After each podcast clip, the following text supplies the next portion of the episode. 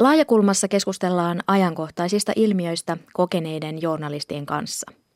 Voit keskustella ohjelman aiheesta myös sosiaalisessa mediassa tunnisteella Laajakulma. Laajakulma. Lähihoitaja Tarja Talkvist kirjoittaa vuonna 2007 julkaistussa Kuka vierelles jääkirjassaan seuraavaa. 88-vuotias Sanni on vaikeasti dementoitunut. Hänellä on magneettivyö, joka lukitaan ja avataan erityisellä avaimella. Vyö on sidottu hihnoilla sängyn reunoihin. Sanni asetetaan selälleen sänkyyn vyön päälle ja se suljetaan vatsan puolelta lukolla. Vyö estää Sannia putoamasta sängystä, mutta myös kääntyilemästä tai muuttamasta asentoaan. Hän vihaa vyötään, eikä ihme, sehän on nykyajan pakkopaita. Mutta vyöt tulevat kuitenkin halvemmiksi kuin huonopalkkaisten hoitajien palvelukseen ottaminen. Jos hoitajia olisi enemmän, joku pystyisi tarkkailemaan Sanniakin, eikä keskiaikaisia sitomisia tarvittaisi. Tilastojen mukaan Suomessa kolme ihmistä vuodessa kuolee vyön käytön takia. Potilas rimpuilee ja tukehtuu, jos vyö on väärin suljettu.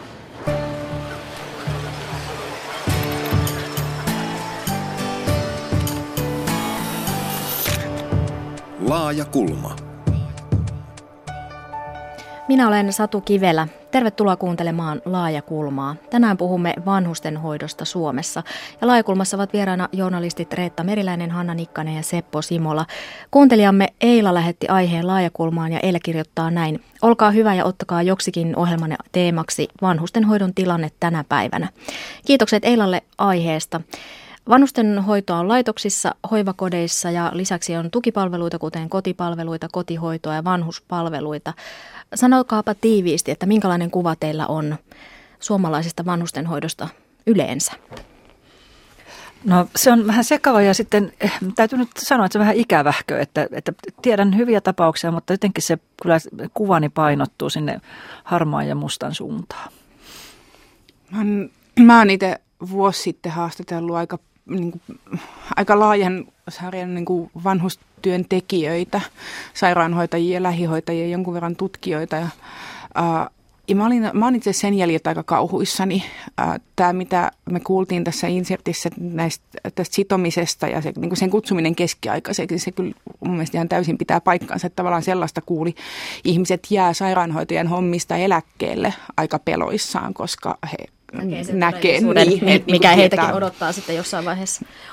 Et, et joo, niin, et se on, se on myöskin, se on jotenkin aihe, josta me ollaan kaikki tavallaan samaa mieltä, että vanhukset ansaitsee vaan kaikkea hyvää, mutta jostain syystä niin kuin vuosia ja vuosia me ollaan tätä puhuttu, mutta se ei näytä toteutuvan, niin kuin hoitajia ei ole tarpeeksi ja, ja silloin joudutaan tekemään tosi epäinhimillisiä ratkaisuja. No mä t- tarkastelen vähän niin kuin henkilökohtaisesta näkökulmasta, kun on oma äiti ollut varmaan 5-6 vuotta tuossa semmoisessa tilanteessa, että ei ole yksin pärjännyt, niin ei se nyt ihan huonoakaan ole. Ihan huonoakaan, että aika pitkään, pitkään pärjäs sitten kuitenkin tämän kotihoidon turvin kolme kertaa päivässä kävi kunnan kotihoitaja ja täytyy sanoa, että mä olin ihan tyytyväinenkin siihen palveluun, että ei, ei, ei me oltaisi pärjätty muuten, mutta, mutta kyllä se toimii. Mutta sit, sitten kun kunto huononee edelleen, niin sitten sit rupeakin tulemaan tiukkaa siinä, että kun ei enää kotona pärjää, niin että mikä on seuraava vaihtoehto. Ja se tuntuu olevan tiukassa, että pääsisi, pääsisi sitten semmoiseen ympärivuorokautiseen hoitoon. Kun Suomi oli vielä maatalousyhteiskunta, niin perheet ja suvut huolehtivat vanhuksistaan pitkälti itse ja, osa, ja pieni osa mummoista ja papoista päätyy esimerkiksi vaivaiskoteihin tai sitten kunnalliskoteihin. Mitä tällainen merkitsi vanhoille ihmisille ja heidän läheisilleen?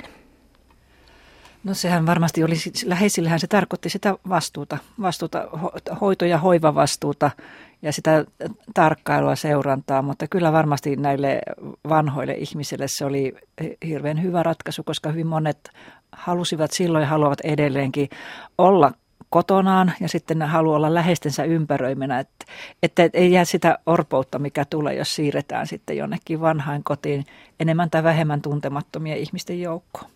Kyllä tilanne silloin on ollut toinen. Ihmiset on kuollut nuorempana.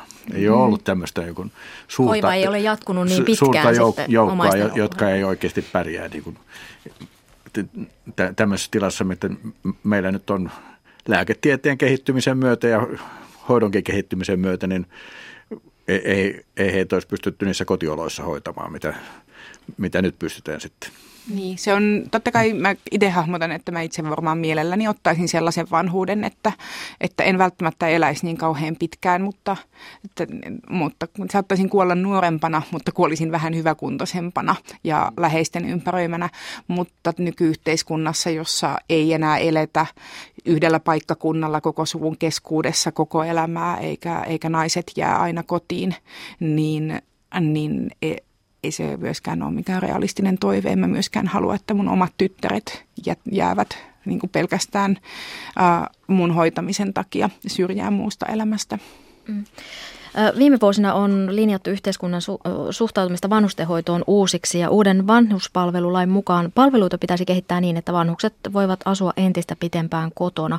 Laitoshoidon lakkautuminen ja korvaaminen näillä mm, palveluasumisella on vanhushuollon valtakunnallinen linjaus. Onko mm, nämä teidän mielestänne hyviä peruslinjauksia? Se, että ei laitoshoitoa, vaan mahdollisimman pitkään kotona. Peri, periaatteessa kyllä. Kyllä me jo, se mutta. periaatteessa kyllä. Paperilla Et, hyvä. Niin, mutta käytännössä, käytännössä niin jossain vaiheessa tulee se tilanne, että siellä kotona ei kerta kaikkiaan pärjää. Tarvitsee ympärivuorokautista hoitoa ja, ja silloin se koti ei ole enää oikea paikka. Ja si, siinä tulee sitten, jossain vaiheessa se tulee vastaan, että emme saa kuolla terveenä ja onnellisena kotona, ko, kotona vaan, vaan tilanne on se, että ei välttämättä ole mitään pahaa fyysistä sairauttakaan, mutta vaan kunto heikkenee, ei pysty liikkumaan ja ei, ei, ei, hoitamaan niitä omia arkiaskareita, ei, ruokaa laittamaan ja käymään kaupassa. Aivan. Tietysti nämä periaatelinjaukset on hirveän tärkeitä, mutta, mutta sitten linjauksiin pitäisi aina liittyä toimenpidesuositukset tai siis ihan selkeät, selkeät niin kuin pykälät, miten nämä toteutetaan ja sitten ne resurssit pitää varata tällaisille linjauksille. Että siis kauniit periaatteet jää ilmaan oikein pahasti, jos niihin, niihin ei anneta, niiden toteuttamiseen ei anneta resursseja ja, ja sitten annetaan liikaa väljyyttä sitten toimeenpanossa, että joku hoitaa hyvin, joku toinen kunta ei hoida hyvin ja, ja tämä niin ei johda sitten oikein mihinkään tämmöinen periaatteellinen linjauskaan. Niin, siis hyvä kotihoito vaatisi sitä, että, että kotihoidon työntekijöillä olisi aikaa kaikkeen siihen, mitä päivän mittaan voi tulla vastaan. Että et päivän aikataulussa olisi joustoa, mitä tällä hetkellä selvästikään useimmissa kunnissa ei ole. Kuntien välillä on selvästi ihan hirveän isoja eroja, mutta että jos se on sellainen niin kuin 15 minuutin käväsy jokaisen kotona ja silloinkin menee vähän yliajalle ja siitä tulee työntekijälle sapiskaan, niin eihän se mahdollista sitten yhtään mitään. Ja sitten toinen, toinen suunta, missä pitäisi resursseja sitten silloinkin lisätä, on siellä lait laitosten puolella, kun ihmiset nyt tulee huonommassa ja huonommassa kunnossa laitokseen, kun heitä on hoidettu kotona niin pitkään kuin on mahdollista, niin se on aika erilainen tilanne kuin aikaisemmin, jolloin niin kuin yksi mun tuota, haastattelema hoitaja sanoi, että ennen mummot tuli tuli, muutti hoitolaitokseen, kun vähän alkoi huimata. Ja sitten siellä oli, niin he istu siellä ja katsoi telkkaria ja kutoringissä ja jutteli ja oli, oli aika niin kuin, aika helppoja hoidettavia, mutta nykyään tilanne on ihan toinen ja samalla hoitajamäärällä ei selvitä.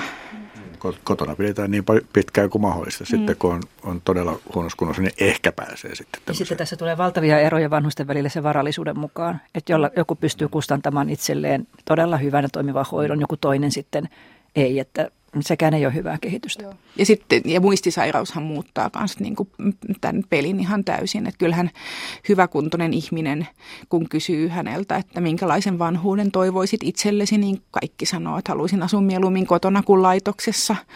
Ja se on sit, niin me sanotaan silloin, kun me tavallaan otet, kuvitellaan oma itsemme ja projisoidaan johonkin vuosia tai vuosikymmeniä eteenpäin ja ajatellaan, että miten ihanaa on sitten istua kiikkustuolissa puolison ja kissan kanssa.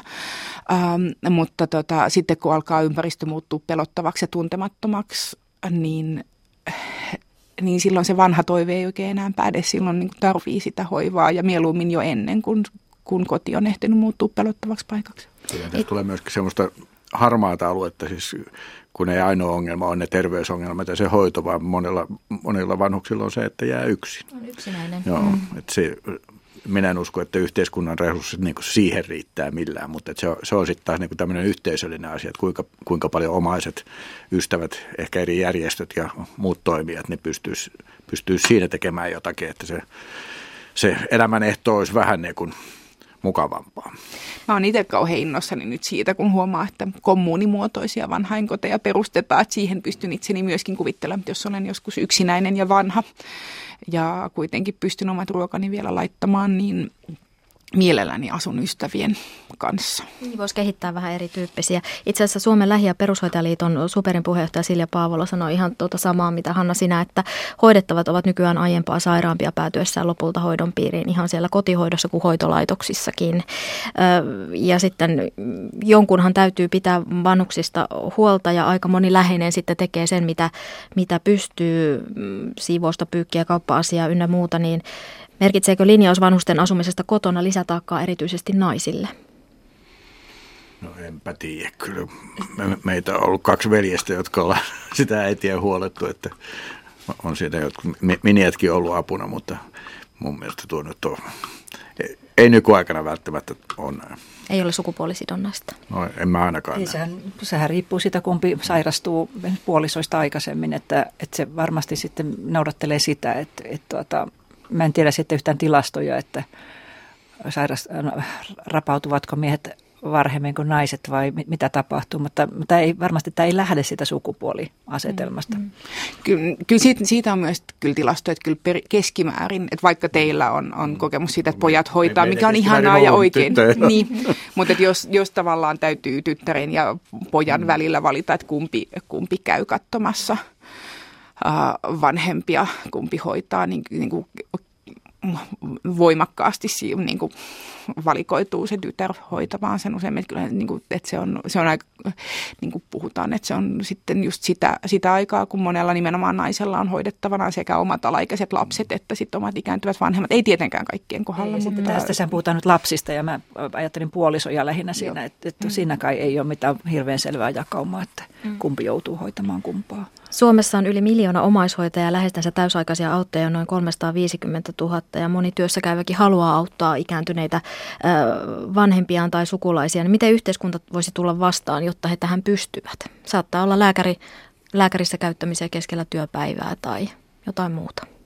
Minusta se, minkä yhteiskunta voisi ainakin tehdä, on se, että, että, että se on myöskin sitten kiinni siitä, minkälaisia yhteiskuntasopimuksia on esimerkiksi niin kuin työnantajien sekä julkisen että yksityisen alan työnantajien välillä, että, että tämä vanhusten huoltaminen, hoitaminen rinnastettaisiin lapsen hoito, lapsen sairastumiseen. Eli sä voisit ilman palkkasanktioita hoitaa päivän, työpäivän aikana – aikana sitten omaisiasi. Joku tämmöinen aikapankki Aikapankki, aikapankkityyppinen, että sitä joustoa löytyisi sitten kun tarvitaan. Joo, toi olisi kyllä ihan mielettömän tärkeää, että tavallaan kun se sairaalle lapselle on mahdollista, niin eihän se nyt olisi kauhean monimutkainen asia toteuttaa myöskin sairaalle vanhemmalle. Ähm, ja sitten toinen on tietenkin se, että kyllähän omaishoitajat on kauhean tiukilla ja nykyinenkin hallitus on luvannut helpottaa omaishoitajien tilannetta, mutta sitä ei, se, ei, se ei, näytä realiso, ei näytä ainakaan vielä realisoituneen ollenkaan, että et se on mielettömän raskasta työtä ja se, se niin kuin vaatisi ihan omaishoitajan hyvinvoinnin takia lo, myös lomia. Lomia sellaisia niin kuin sää, sanotaan lakisääteisiä lomia, että on oikeus pitää niin ja niin monta päivää kuukaudessa esimerkiksi vapaata, että ehtii huolehtia itsestään ja ehtii kerätä voimia. Ja jostain luin, että joku omaishoitaja toivoo, että jos joskus voisi nukkua täydet yöunet, että ei tarvitsisi herätä yöllä, kun lähene on, on heräilee vaikka useamman kerran yötä. Hirveän moniportainen, että sitä on erilaista vastuuta niistä omaisista. Jollakin se on lähes tämmöistä ympäri vuorokautista, mutta sitten on eri asteisia sitten Jututin Tampereen yliopiston geriatrian professori Jaakko Valvanetta tätä ohjelmaa varten ja hän sanoi ihan samaa mitä Hanna aiemmin, että, että tilanne Suomessa vanhustenhoidon tasossa vaihtelee, on paljon hyvää, keskinkertaista, mutta myös ihan surkea vanhustenhoitoa ja hoidon laatu voi, voi vaihdella isossa yksikössä jopa eri osastoilla koskien vanhustenhoitoa niin vanhainkodeissa, palvelutaloissa kuin sairaaloissakin. Ja kuulimme tässä ohjelman alussa kirjallisuussitaatin ja se oli vuodelta 2007, mutta edelleen vanhustenhoidossa pidetään hyvänä käytäntönä esimerkiksi vanhuksen sitomista sänkyyn tai tuoliin, että sillä estetään mahdollinen kaatuminen tai sängystä putoaminen. Mitä tapahtuu ihmisen itsemääräämisoikeudelle ja valinnanvapaudelle, kun hänestä tulee vanhus? Katoaako se täysin? Mä en ole tähän sitomiseen törmännyt, sitäkin varmaan on, mutta kyllähän noissa sairaaloissa, laitoksissa, niin pakkohan siellä on pitää niin kuin ovet kiinni ja sinne ei pääse muuta kuin, muuta kuin hoitajien avustuksella sisään ja ulos. Että, että, tota, ei se vapaus voi olla enää sitten ihan samaa luokkaa kuin terveillä ihmisillä, kun, kun ei, ei sitten tiedä, että mihin, mihin ihminen joutuu. Tietysti saattaa kadota myös se katoamisen aste saattaa riippua sitten millä tavalla sä oot, mitä sä sairastat, mikä, mikä on tavallaan se syy, minkä takia sä olet hoitolaitoksessa, mutta kyllähän se niin kuin, tuntuu aika kammottavalta se, että yhtäkkiä sä oot sellainen niin kuin, muiden tahdon varassa oleva, muiden hyvän tahdon varassa elävä ihminen siellä jossain, mahdollisesti korkeiden sängynlaitojen tai jopa tämmöisen sitomisen sänkyyn, sänkyyn niin kuin vangitsema ihminen, että ei se, ei se hyvä tulevaisuuden kuva ole. Se, mikä tuntuu, että katoaa, mikä itselleni kuvittelisin, että on rankkaa, on se tietty yksilöys. Että ainakin silloin, että jos joutuu yksikköön, jossa kaikilla on koko ajan kauhean kiire, jolloin kaikkia kohdellaan ja se on niin kuin hyvä periaate, että kohdellaan, pyritään nyt ainakin kohtelemaan tasavertaisesti, mutta kun toisaalta sitten kun ne tarpeet on erilaisia, ihan hoidolliset tarpeet ja sitten toisaalta yksilölliset. Yksi haluaa paljon seuraa, toinen haluaa olla rauhassa, toista täytyy lähestyä yhdellä tavalla ja toista ihan toisella. Niin kiireisessä yksikössä mä ymmärrän, että hoitajilla ei ole mahdollisuutta sellaiseen, että se, se, niin kuin se että pääsisi mukaan keskusteluihin, että tulisi otetuksi huomioon vaikka sitten niin hyvin huonokuntoisena muistisairaana vanhuksena, että tulisi otetuksi huomioon jotenkin oman henkilöhistoriansa kautta ja yksilönä, niin se on että kun se katoaa, niin se on mun mielestä myös aika niin kuin jättimäinen muutos ihmisen itsemääräämisoikeuteen ja siihen, mihin me ollaan koko, koko elämämme niin kuin siihen asti totuttu. Että aina, on, aina tulee vastaan ihmisiä, joille voi kertoa, että kuka minä olen ja miten minun, minä olen. Miten minun mm. kuuluu suhtautua ja mitä minä pidän tästä tilanteesta. Että sen, sen menettäminen on tämäkin on taas sitten niinku resurssikysymys kuitenkin aika pitkälle. Että... Se ei kokonaan resurssikysymys. Se hymy ei vie sulta yhtään aikaa. Sä voit mm. tehdä asiat hymyillen tai hymyilemättä. Ja sitten se nopea kosketus esimerkiksi, niin se ei... Pieni huomiointi. Pieni huomio. Se, että, että, että osoitetaan sitä inhimillisyyttä, joka saa sitten taas sen vanhuksen tuntemaan itsensä ihmiseksi ja ihmisarvoiseksi. Niin siis ei, se, se ei ole minusta resurssikysymys. Se on toimintakulttuurikysymys hyvin pitkälle. Niin hyvin johdetuissa yksiköissä, joissa esimerkiksi työntekijät voi hyvin ja, ja heidän työssään on, on mahdollisuus omaan ajatteluun ja joustoon, niin mä uskon, että on, on helpompi hymyillä kuin sellaisessa paikassa, jossa hoitajatkin on koko ajan burnoutin portaalla. Mm. Mutta onko se niin, että kun ihmisestä tulee vanhus, niin se persoonallisuus ikään kuin se, se, on, se on siellä kaksi, että ykkösenä olet sitten vanhus ja kakkosena mikä sitten... Tiedä, mikä on vanhus, kun, kun meitä enempiä ja vähempi vanhoja on niin erilaisia ja eri kuntoisia, että jotkuthan keikkuu tuolla yli 90 ihan reippaasti vielä ajelee autoa ja on aktiivisia toimijoita. Ja si- sitten taas to- toiset on siellä, siellä sängyn pohjalla eikä oikeasti pysty enää itsenäisesti tekemään mitään. Et siinä, ei, siinä ei ole enää sitä itsenäisyyttä, kun sä et itse pääse liikkeelle. Ja, Eikö se, eikö se vanhus ole samantyyppinen yleist, yleistys kuin lapsikin et, mm. tai nuori? Mm. Naiset. Että, naiset. Et siis näitä yleistyksiähän meillä on ihan Joo. yhteiskunta ja se sanasto täynnään. Että, että se ei, mutta, mutta tietysti siinä se raja, jos ruvetaan kohtelemaan huonosti tai sä muutut näkymättömäksi sen takia, että sut on leimattu vanhukseksi tai sun pantu se nimilappu vanhus, niin se on sitten vähän vakavampi paikka. Mm. Maamme hallitus aikoo säästää vanhusten hoidosta alentamalla hoitajamitoituksen vähimmäisrajaa 0,4 hoitajaa vanhusta kohden. Nykyisin alaraja 0,5 hoitajaa per hoidettava ja Superin puheenjohtaja Silja Paavola pitää jo nykyistä minimimiehitystä alimitoitettu, alimitoitettuna. Paavolan mukaan laadukasta hoitoa on mahdollista saada yksiköissä, jossa hoitajia on vähintään 0,6 per vanhus. Ja siis kyse on vuorokautisesta hoitajamitoituksessa, jossa lasketaan yhteen päivä, ilta, yövuorolaisten määrä suhteessa vanhusten määrään. Esimerkiksi 20 vanhuksen osastolla olisi siis superin mukaan hyvä olla vuorokaudessa vähintään 12 hoitajaa. Ei siis suinkaan yhtä aikaa, vaan kolmessa vuorossa. Miltä kuulostaisi tästä mitoituksesta vähentäminen? Vaikkapa iltatoimet palvelutalossa 20 vanhusta ja kolme iltahoitajaa. Pitääkö ensimmäisille asukkaille laittaa pyjamaa siinä viiden, kuuden huitteilla, että saadaan kaikki sitten yöpuulle? Ennen, kun kello oli jo 12. Kuuluu syviä huokauksia. Syviä huokauksia. Tähän, tähän johtaa tietynlaiseen sitten tämmöiseen väkivaltaan se, että, että runnotaan, runnotaan se pyjama päälle. Nyt on kiire, ihmiset nukkumaan. hirvittävän aikaisin ja ei, ei voida noudattaa ihmisten luontaista rytmiä ja sitten, sitten jos eivät, eivät pahukset nuku, niin laitetaan se unilääkettä ja Siis, siis se, siinä päädytään niin kuin ennen pitkää niin kuin pahimmassa tapauksessa aina epäinhimillisiin ratkaisuihin. Mm. Joo, ei, Suomessa ei yhtä ainutta puoluetta, joka olisi vaaleihin kampanjoinut sillä, että säästetään vanhusten hoidosta. Siitä niin muka vallitsee kauhean vahva konsensus, että kaikki tietää, että hoitajia, hoitajia arvostetaan ja heitä tarvitaan lisää, mutta sitten kuitenkin, kuitenkin tämä nähdään mahdollisena jo nyt se, mitä nimenomaan siis niiltä osastoilta, joilla on vaikeahoitoisia vanhuksia, niin mitä kuuluu koko ajan on se, että et, et se, se menee väkivaltaiseksi. Hoitajat ei pysty tekemään työtään kunnolla ja silloin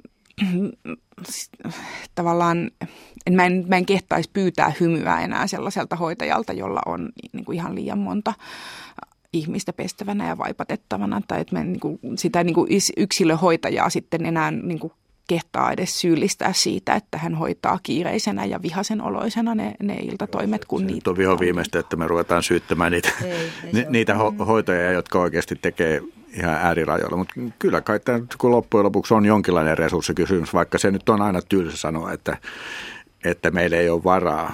Mutta kyllähän meidän huoltosuhde niin kuin on men, mennyt ja menossa niin kuin siihen suuntaan, että yhä enempi on huolettavia, yhä vähemmän niitä, jotka huoltaa. Että meidän täytyy saada sitä nuorta väkeä enempi veronmaksajiksi ja hoitajiksi. Mm. Tampereen yliopiston geriatrian professori Jaakko Valvanteen mukaan hoitajamitoituksen alentaminen on negatiivinen signaali koko vanhustenhoitoalalle. Kyllä mä olen vähän huolestunut ensinnäkin siitä, että taas puhutaan mitotuksista. Me on puhuttu mitotuksista nyt 20 vuotta, ja kun mitotukset ei sinänsä ratkaise sitä laatua, niin, niin on puhuttu, puhuttu niin kuin ohi sen keskeisimmän, pitäisi puhua toimintatavoista. Nyt sitten, jos näitä alarajoja lasketaan, niin se on, se on kyllä se on negatiivinen viesti vanhusten hoitoon. Ikään kuin voitaisiin tinkiä siitä, siitä hoidon laadusta, jonka uskotaan olevan kiinni siitä, niissä mitotuksissa. Ja kyllä se sitten johtaa monissa paikoin niin, kuin niin vähäiseen henkilöstöön esimerkiksi yö- ja viikonlopun aikoina, että, että, että sitten se laatu minunkin mielestäni alkaa olla, olla vaarassa. Näin sanoi Tampereen yliopiston geriatrian professori Jaakko Valvanne. Millä tavalla vanhusten hoidosta ylipäänsä keskustellaan Suomessa? Kenen ääni kuuluu ja kenen ei? Tämä on tietenkin varmaan niitä asioita, joissa niin kuin ne, ne ihmiset, joita tämä kaikkein eniten koskettaa, niin heidän äänensä ei kuulu. Että ne kaikkein huono, huono, huonoimmassa kunnossa olevat vanhukset ei pääse ei pääse puhumaan. Äh, hoitajat pääsee puhumaan mun mielestä aika harvoin, aika poikkeustilanteissa. Ja mitä mä oon itse huomannut, niin kun on yrittänyt etsiä haastateltavia tältä alalta, niin hoitajilla on myös aika niin kuin vaikenemisen kulttuuri sinänsä, että ei, ei helposti tulla puhumaan epäkohdista. Saa mennä aika äärimmäiseksi ennen kuin sitä tapahtuu. Nämähän on sellaisia asioita, jotka me, meille kaikilla tulee, melkein kaikilla tulee niin kuin vastaan paitsi sitten kun ollaan itse siinä, niin, niin kaikilla jossain lähipiirissä alkaa olla semmoisia semmoisia ihmisiä, jotka on, on siinä, siinä vaiheessa, että vaikka he itse pysty puhumaan puolestaan, niin niiden, jotka sitä läheltä katsoo, niin he, heidän pitäisi avata suunsa. Kyllä, tämä julkinen keskustelu se on aika jännä, että sitten kun tulee, tulee esimerkiksi vanhustenhoito nousee vaaliteemaksi, niin kaikki ovat todella niin kuin herttäisen yksimielisiä siitä, että asialle pitää tehdä jotain, vanhukset pitää hoitaa kunnolla.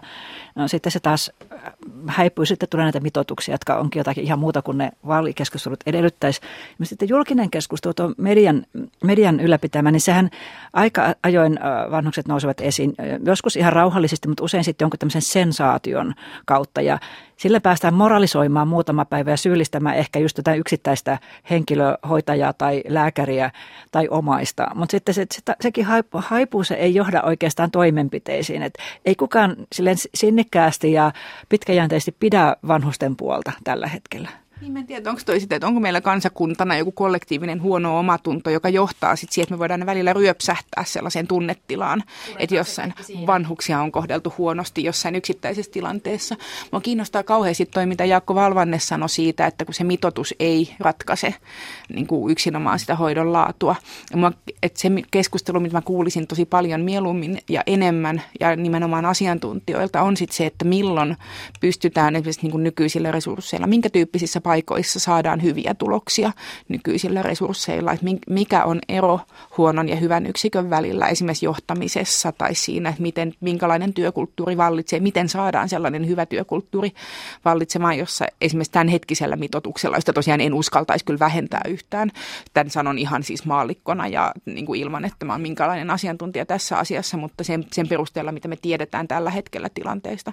Mutta että minkälainen yksikkö on sitten se, missä, tää, missä saadaan tehtyä laatua, saadaan hyvinvoivia vanhuksia. Niin, siis nimenomaan samoilla resursseilla, samoilla, samoilla mitoituksilla, että näitä hyviä malleja, malleja kaivattaisiin.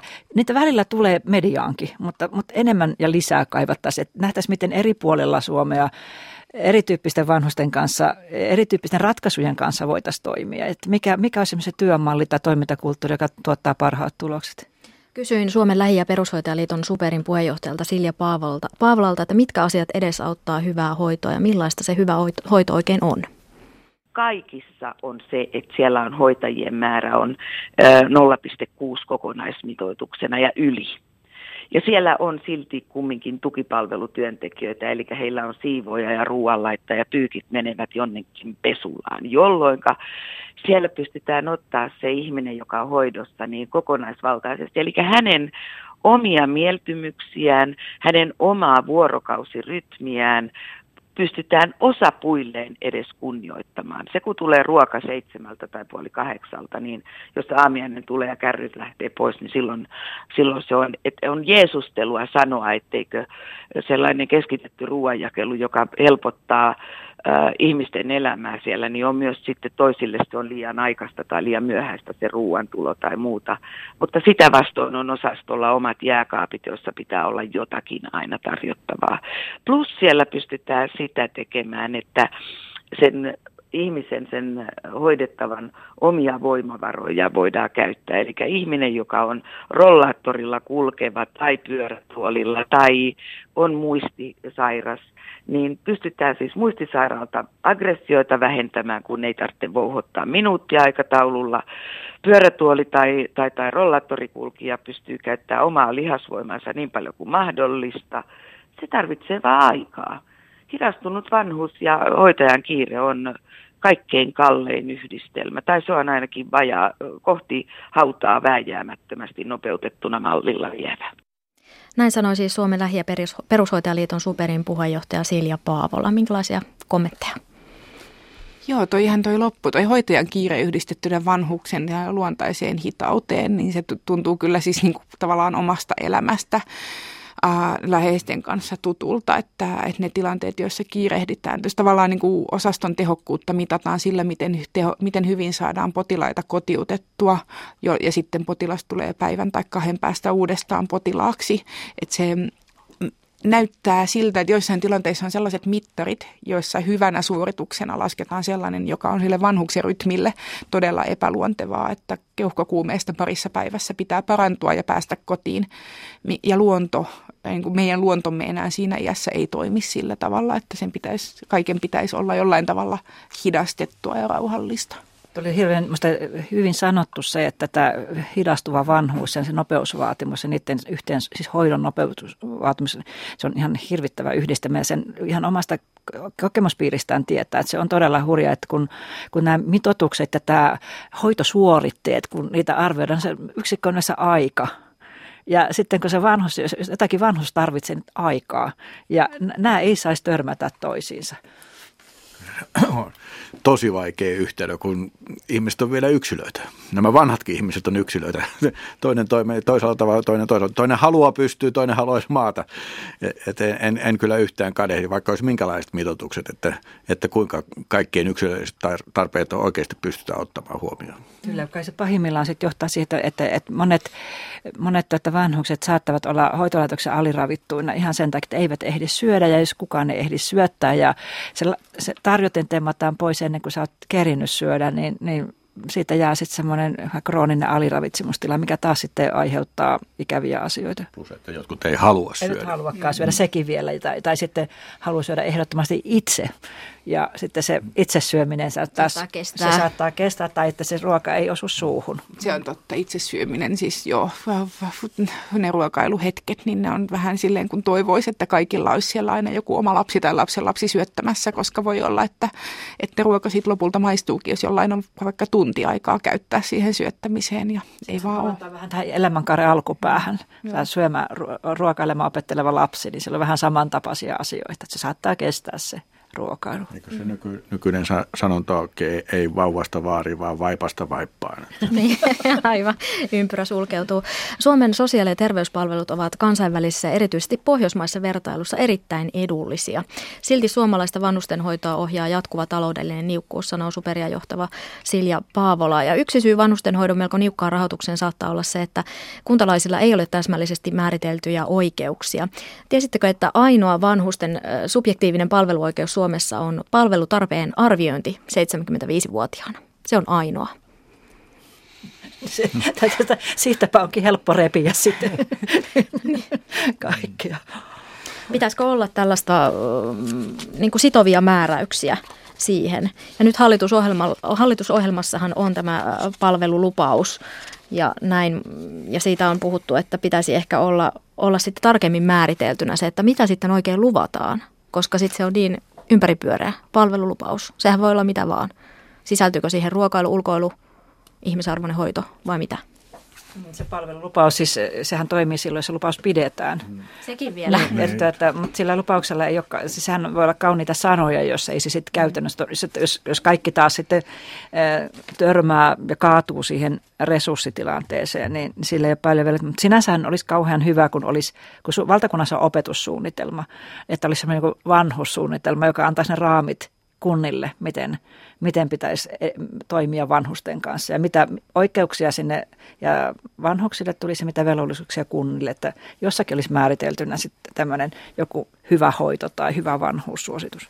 Niin, mä, mä tällaisessa uskon aika paljon tavallaan niin, niin kuin rakenteissa siihen, että ne palvelut olisi olemassa, että ei tarvitsisi edes kauhean täsmällisesti määritellä sitä lupausta, jos kyettäisiin vaan lupaamaan, että kunnassa, jossa on X määrä yli 75-vuotiaita, niin täytyy olla tietty määrä tämän tyyppisiä palveluita niille hyväkuntoisille ja sitten to- toisenlaisia palveluita huonokuntoisille. Lähinnä, että olisi, olisi ne niin kuin seinät ja ne hoitajat jossain ja sitten olisi paikkoja jonne mennä, niin sitten mä uskon, että niin kuin hyvällä johtamisella ne yksiköt sitten mukautuisi siihen, mitä siellä tarvittaisiin, kunhan vaan ne resurssit olisi. Et silleen se, että kehitetään palvelulupausta samalla kun leikataan resursseja, niin mä en usko, että se tuottaa kauheasti hyvää. Elämän alkupää on ehkä helpompi laskea kuin tämä loppupää. Että se kuusivuotiaat menee eskariin ja seitsemänvuotiaana kouluun ja siellä ollaan ne tietyt vuodet, mutta loppupää ei mene kaikilla niin kuin ihan samaan tahtiin. Kuka sen osaa nyt sitten laskea, että missä vaiheessa meillä on Voisiko sitä jotenkin porrastaa, että se ei olisi niin, niin tuota, tiettyyn ikään mm. sitten liittyvä. Mutta onko tässä kyse siitä, että, että vanhus ei ole enää tuottava yksilö? Emme panosta siihen, koska hän ei enää tuota.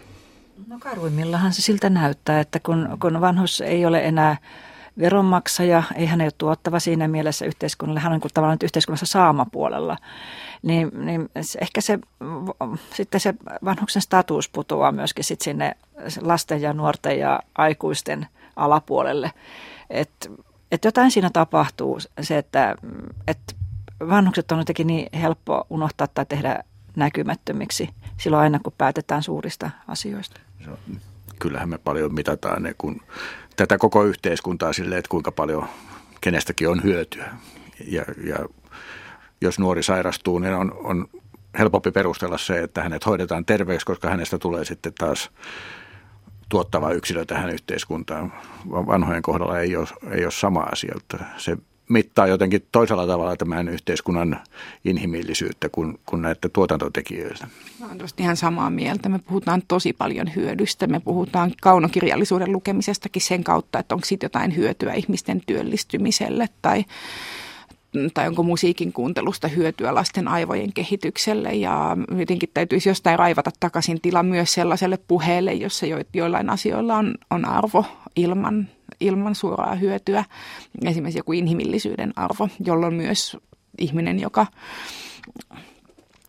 tavallaan, että hoidettaisiin myös vaikkapa nuoria, jotka ei tule kuntoutumaan veronmaksajiksi. Että se, se sekään... Ihmisarvo sinänsä. Niin. Ihmisarvo sinänsä ilman sitä tuottavuuden ja hyödyn vaatimusta ja se olisi se olisi, niin kuin, miten se, se, se kuulostaa niin lattialta, että se olisi suotavaa, mutta jotenkin olisi hyvä, että meillä olisi sellainen yhteiskunta, joka ihmisen arvo olisi se, että on ihminen, ei, tarvittaisi mitään hyötyä ja tuota, tuottavuutta.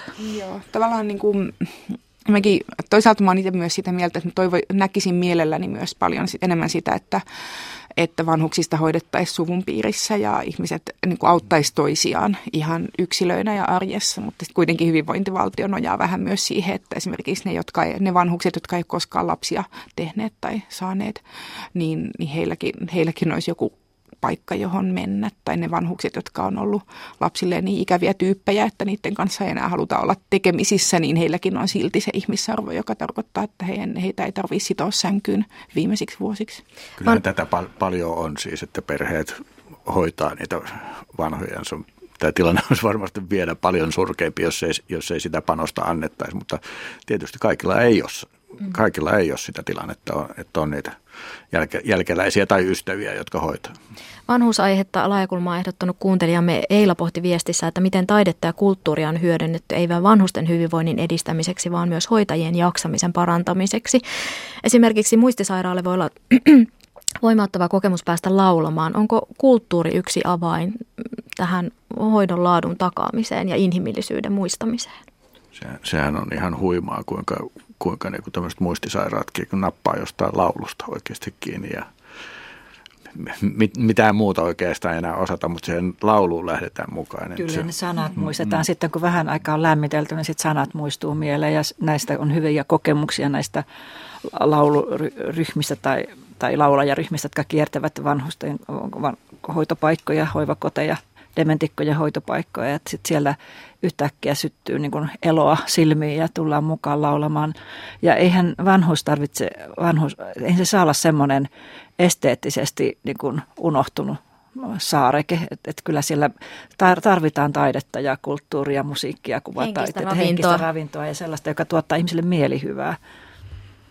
Joo, tämäkin on taas nihkeä, että varmaan resurssikysymys, että se on joku, jolle, jo, no ei tietenkin, kyllä mä tunnen paljon ihmisiä, jotka myöskin käy ihan vapaaehtoistyönä esimerkiksi soittamassa ja laulamassa äh, vanhain kodeissa sekin varmaan vähän jakautuu epätasaisesti, että missä, missä sattuu näitä ihmisiä, näitä vapaaehtoisia olemaan ja missä ei. Mutta tosiaan mä, mä itse, mulla on jotenkin jännittävä ää, suhde yhteen täysin mulle vieraaseen vanhukseen, joka on mun isoäitini ää, naapuri hoivakodissa ja kommunikoi ainoastaan lauluilla.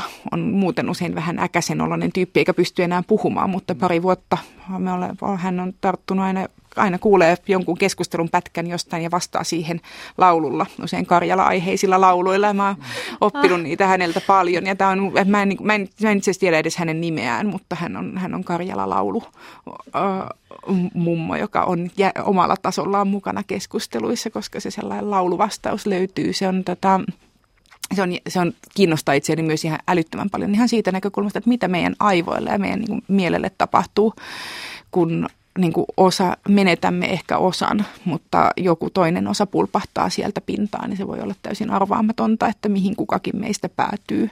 Mutta se niin kuin laulun kautta kokeminen ei välttämättä ole huonoin vaihtoehto. Mitä tapahtuu sitten tuleville polville, jotka eivät tottunut niin lapsuudessa laulamaan enää? Niin, sieltä kuuluu vain jotain naputusta, joku tabletti tai kännykkä. Kyllä, kyllä, niin kyllä lapsetkin kyllä laulaa paljon. Ehkä eri lauluja kuin me, että eivät, eivät osaa välttämättä. Maakuntalaulut on omillakin lapsilla huonosti hallussa. Voit olla juiseja sitten ja eppuja, eppuja että tuota, kyllä mä luotan, että lapset laulaa edelleenkin, mutta eivät todellakaan samoja lauluja kuin me, mikä ei ole sinänsä paheksuttavaa ollenkaan. Siitäkin on usein puhuttu, että vanhukset eivät välttämättä pääse ulkoilemaan ja myös vanhan ihmisen hoivakodissa rakastuminen ja rakastaminen on myös edelleen teki tapu. Onko se niin, että on ikään kuin siivottu ihmisestä, kun hänestä tulee vanhus, niin tietyt asiat, mihin ei ole aikaa ja resurssia, ne sitten tiputellaan sieltä pois. Siihen kuuluu kulttuuri, ulkoilu, rakastuminen ja tämmöisiä aika isoja inhimillisiä tarpeita. No on kai osa sitä itsemääräämisoikeuden menetystä sitten, että ihminen ei voi elää, olla kokonainen itsensä, vaan hän on sitten se, on se limilappu vanhus ja hoivattava vanhus. Että tuota, sit siitä jää tämmöiset elämän perustarpeet ja tänne työnnetään syrjään. Että tämä kohtalo kai tässä sitten odottaa. Mutta mä sanon tähänkin, että ihmiset on niin yksilöitä tässäkin, että esimerkiksi tämä on mun oma äitini, se ei niin kuin oikein kirveelläkään halunnut lähteä ulos, vaikka olisi niin ulkoilutettu. Että, että niin, joku itse, itsemääräämisoikeus siinäkin, että ei, ei se mene kaikilla mutta, samalla tavalla. Niin, mutta en tiedä, valita. halunnut rakastua, mutta en, en nyt kuitenkaan hänelle ruvennut esitte, e, esittelemään mitä tuota, niin, ikäistä. Sehän, sehän on myös ihan painajainen, että olisi lista, että kaikkien on pakko ulkoilla. Että ulkoilu on hyvästä, viedään mummot ulkoilemaan ja sitten no, siellä... Jos haluaa, niin, niin pääsisi. Aivan. Vanhuksia saatetaan myös kohdella suorastaan kaltoin. Sosiaali- ja terveydenhuollon valtakunnallinen lupaviranomainen Valvira selvitti maaliskuussa vanhusten kaltoinkohtelua. Kyselyyn vastasi noin 7500 yksityisten ja julkisten palveluntuottajien työntekijää. 93 prosenttia kyselyyn vastanneista kertoi havainneensa vanhuksiin kohdistunutta kaltoinkohtelua. Se voi olla fyysistä, psyykkistä, taloudellista tai seksuaalista. Kaltoinkohtelu on myös hoidon ja avun laiminlyöminen tai vanhuksen oikeuksien rajoittaminen tai loukkaaminen. Ja Valviran mukaan suurin osa aluehallintovirastoon tulevista kanteluista liittyy hoivahenkilöstön riittävyyteen ja osaamiseen. Ja kaltoinkohtelua voi olla siis se, että tarp- vanhusta ei pestä tarpeeksi usein, hän ei saa lämmintä ruokaa tai häntä ei kuunnella. Ja professori Valvanteen mukaan hoitajat ei aina uskalla puuttua kaltoinkohteluun tai kertoa siitä eteenpäin silloin, kun he sitä havaitsevat. Ja Hanna puhukin jo aiemmin tästä vaikenemisen kulttuurista. Aika karua, kun sitten jossain vaiheessa meidän kaikkien mummoja, pappoja, äitejä, isiä, tätiä ja setiä voidaan sitten kohdella noin. Kuka heidän puoltaan pitää? Ja meitä itseämme kanssa kohta. Niin, ja meitä. Mm. Kyllähän se varmasti on tätä, siis että tässä aina kierrytään takaisin sinne toimintakulttuuriin. No tietysti resursseihin kierrytään myös, mutta sen toimintakulttuuriin, että tuota, joka, joka esimerkiksi aikaan saa sen, että, että, että epäkohtia siedetään ja niistä vaietaan, niistä ei uskalleta kertoa. Ja, ja se, se, on, se on jotakin niin sellaista nihkiätä, että tuota, siihen, se sietäisi myöskin semmoisen ison julkisen tuuletuksen, tuuletuksen kyllä, että minkä takia ei uskalleta kertoa, eikö saati puuttua sitten havaittuihin epäkohtiin omalla työpaikalla? Mulla on se olo, että hoitoalalla on kyllä niin kuin, on tavallaan tosi konservatiivinen kulttuuri, että se ei ole muuttunut samalla tavalla läpinäkyvämmäksi kuin monet muut työkulttuurit se on.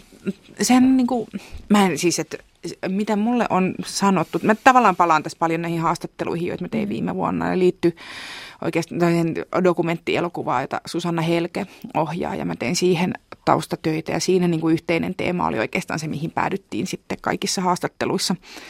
Oli se niin kuin hoitajan kokemus esimerkiksi siitä, että niin kuin omasta huonosta omatunnosta, omasta tunnosta silloin, kun ei pysty tekemään niin hyvää työtä kuin esimerkiksi niin kuin idealistisena nuorena alalle tullessaan on kuvitellut tekevänsä, mutta niin kuin hirveän hierarkkiseksi sitä kulttuuria kuvataan. Tavallaan ei hoitajalla, vielä vähemmän niin kuin lähihoitajalla, ei ole oikeutta avata suuta. Lähihoitajillahan on työsopimuksissa vaitiolovelvollisuus pykäliä, jotka on aivan niin kuin, toimittajana itse sanon, että ei millään muulla alalla ole tällaisia näin heikoin perusteluin, että ei saa puhua, ei saa pitää blogia, ei edes anonyymiä blogia, ei saa kertoa. Ja se on niin kuin sellainen, että ei niin Selkeä mitään viesti muuta. myös, että halutaan, Olen, että olkaa hiljaa. Olen paljon eri alojen ihmisiä haastatellut, mutta lähihoitaja, lähihoitajan löytäminen puhumaan oman alansa ongelmista edes taustoiksi, edes anonyyminä, niin on kyllä kaikkein vaikeinta.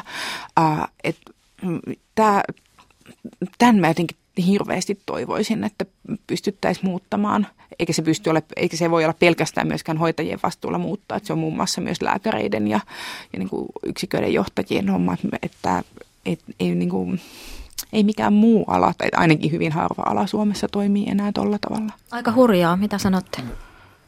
Mä niin kuin viimeiseen asti yrittäisin välttää niin kuin näiden hoitajien syyllistämistä. Tässä on vähän niin kuin tuntemattomassa sotilaasta. Mä tässä nyt nyt tuota noin konekivääriä kaipaavaa lahtista, että se, sitä ratkaisua ja, ja ei ole niin kuin kauhean yksinkertainen juttu. Mä muistan, meidän joskus takavuosina oli juttu tästä, tästä että vanhuksia hoidetaan huonosti ja kohdellaan kaltoon ja sitten seuraavana päivänä mun työhuoneeseen marssi hoitaja, joka oli niskatuki ja sanoi, että häntä muuten vanhukset pahoinpiteli että ei, ei, ei sielläkään helppoa enää hoitajillakaan ole, mutta Mutta mistä ratkaisu niin kuin tämmöiseen tosi monimutkaiseen juttuun. Mutta sekin, että jos ei saa puhua, niin esimerkiksi tämmöinen, että vanhus pahoinpiteli minut tyyppinen, että kun vaikeuksista ja niistä hurjista tilanteista ei saa puhua, niin sehän estää myös sen, että todellisuus, mitä siellä tapahtuu, niin jää pimentoon. Ja se on, se on tuo siis semmoista, tuo kaipaa semmoista niin julkista painetta, julkista tuuletusta, että se ei jäisi aina yksittäisten ihmisten niin kuin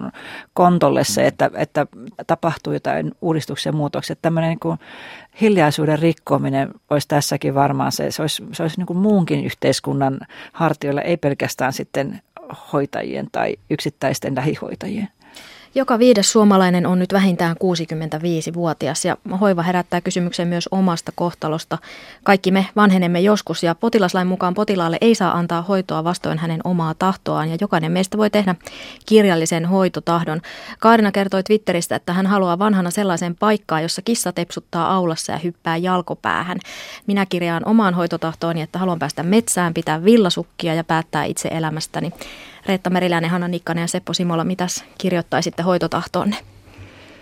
No jos mä ohitan kaikki ne perusasiat, että mä toivon toivomaan, eli, eli hygienia ja, ja ruoka, ja ruoka nämä, ne on nyt niin hoidettu. Sit, niin, niin sitten mä toivon mahdollisuutta ulkoiluun ja sitten mä toivon, että mä saan kuunnella musiikkia ja katsoa televisiosta urheilua. Mä toivon, että mulla on lupa ottaa lasillinen punaviiniä ja syödä tummaa suklaata ja lukea kirjoja. No, mä oon vähän vaatimattomat, että mulle riittää se hoitotahdokset minun elämääni ei keinotekoisesti ylläpidetä sitten enää, kun kaikki toivo on mennyt. Että, että niin pitkälle hoidetaan, kun on, on tota noin, itse pystyy jollakin tavalla syömään ja elämään, mutta, mutta let, letkuissa ja, ja, ja tota koneissa en halua olla. Mä, mä itse keskityn vähän ehkä just niihin elämän viimeisiin vaiheisiin. Mä uskon, että aika pitkälle mä pystyn varmaan itsekin, niin kauan kuin mä pystyn lukemaan kirjoja ja juomaan punaviiniä, niin mä toivon, että mä pystyn pitämään meteliä mun tarpeestani tähän.